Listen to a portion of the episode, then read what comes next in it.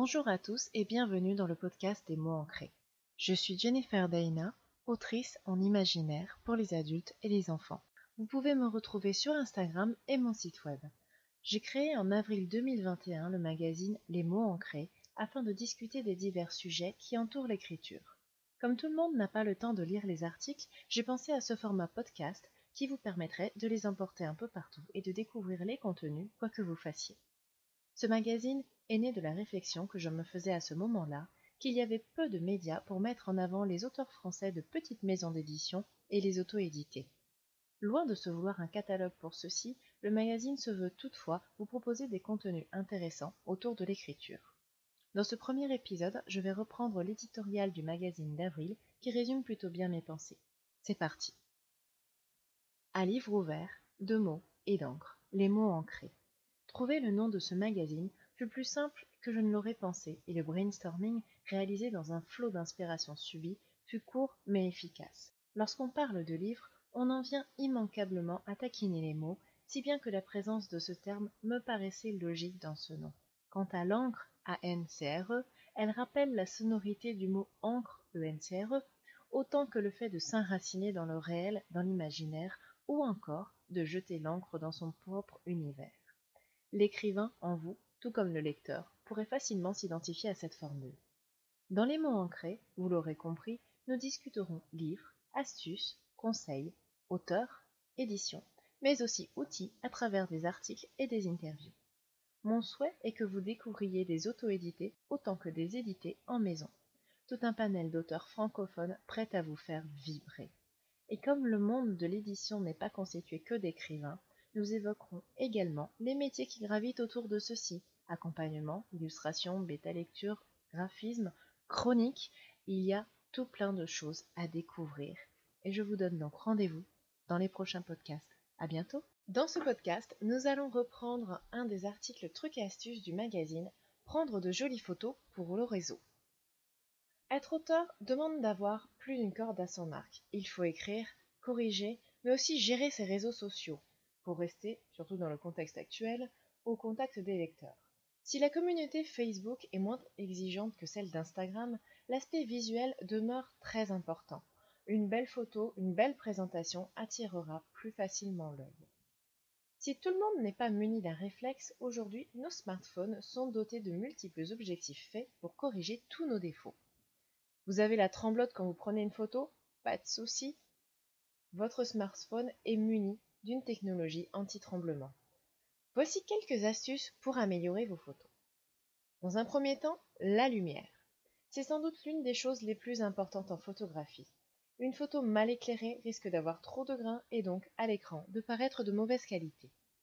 Attention, il ne faut pas non plus surexposer vos photos, mais trouver un juste milieu. L'idéal est bien sûr la lumière naturelle. Choisissez alors un endroit bien illuminé par une fenêtre, mais pas en plein soleil. Celui-ci créerait de trop forts contrastes et des ombres très découpées. À moins de savoir utiliser cet effet, qui peut être fort intéressant quand on maîtrise l'objectif, mieux vaut s'abstenir. Il faut donc un éclairage clair mais doux. Cependant, la saison, nos maisons ou appartements sombres, les horaires auxquels on peut prendre les photos rendent parfois le respect de ce paramètre lumière difficile. Le plus simple sera de se munir d'une light ring. Il s'agit d'un petit trépied avec un halo lumineux qui diffusera une lumière blanche à jaune, où vous pouvez même caler votre portable. Choisissez de préférence un pied qui puisse monter un peu. Les trépieds de bureau, à cause de leurs pieds courts, seraient placés trop près de votre objectif. Pour finir, préférez la lumière blanche qui aura un plus joli rendu photographique. L'avantage de cette lumière, c'est qu'elle est orientable.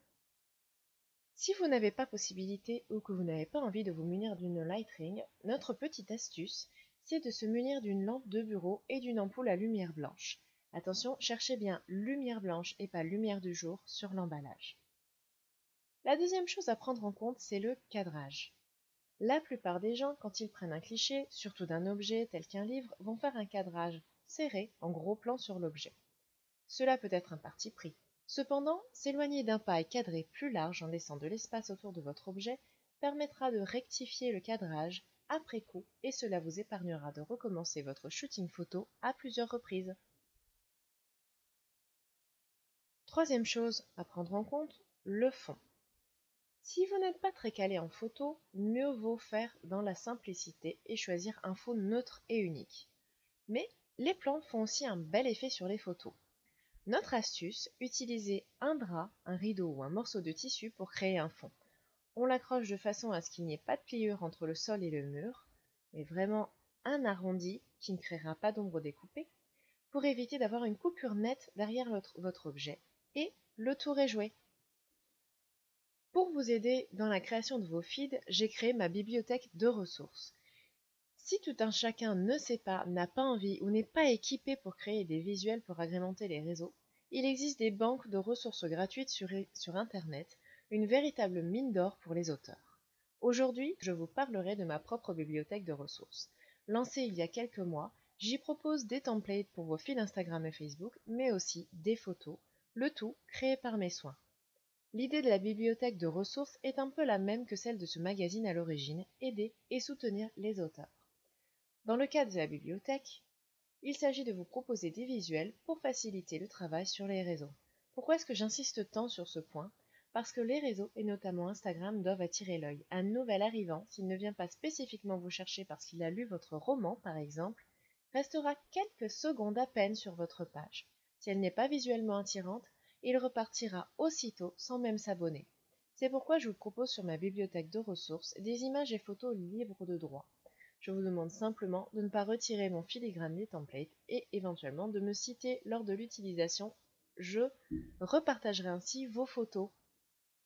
Et surtout, sur vos réseaux, évitez l'effet vitrine, l'effet boutique.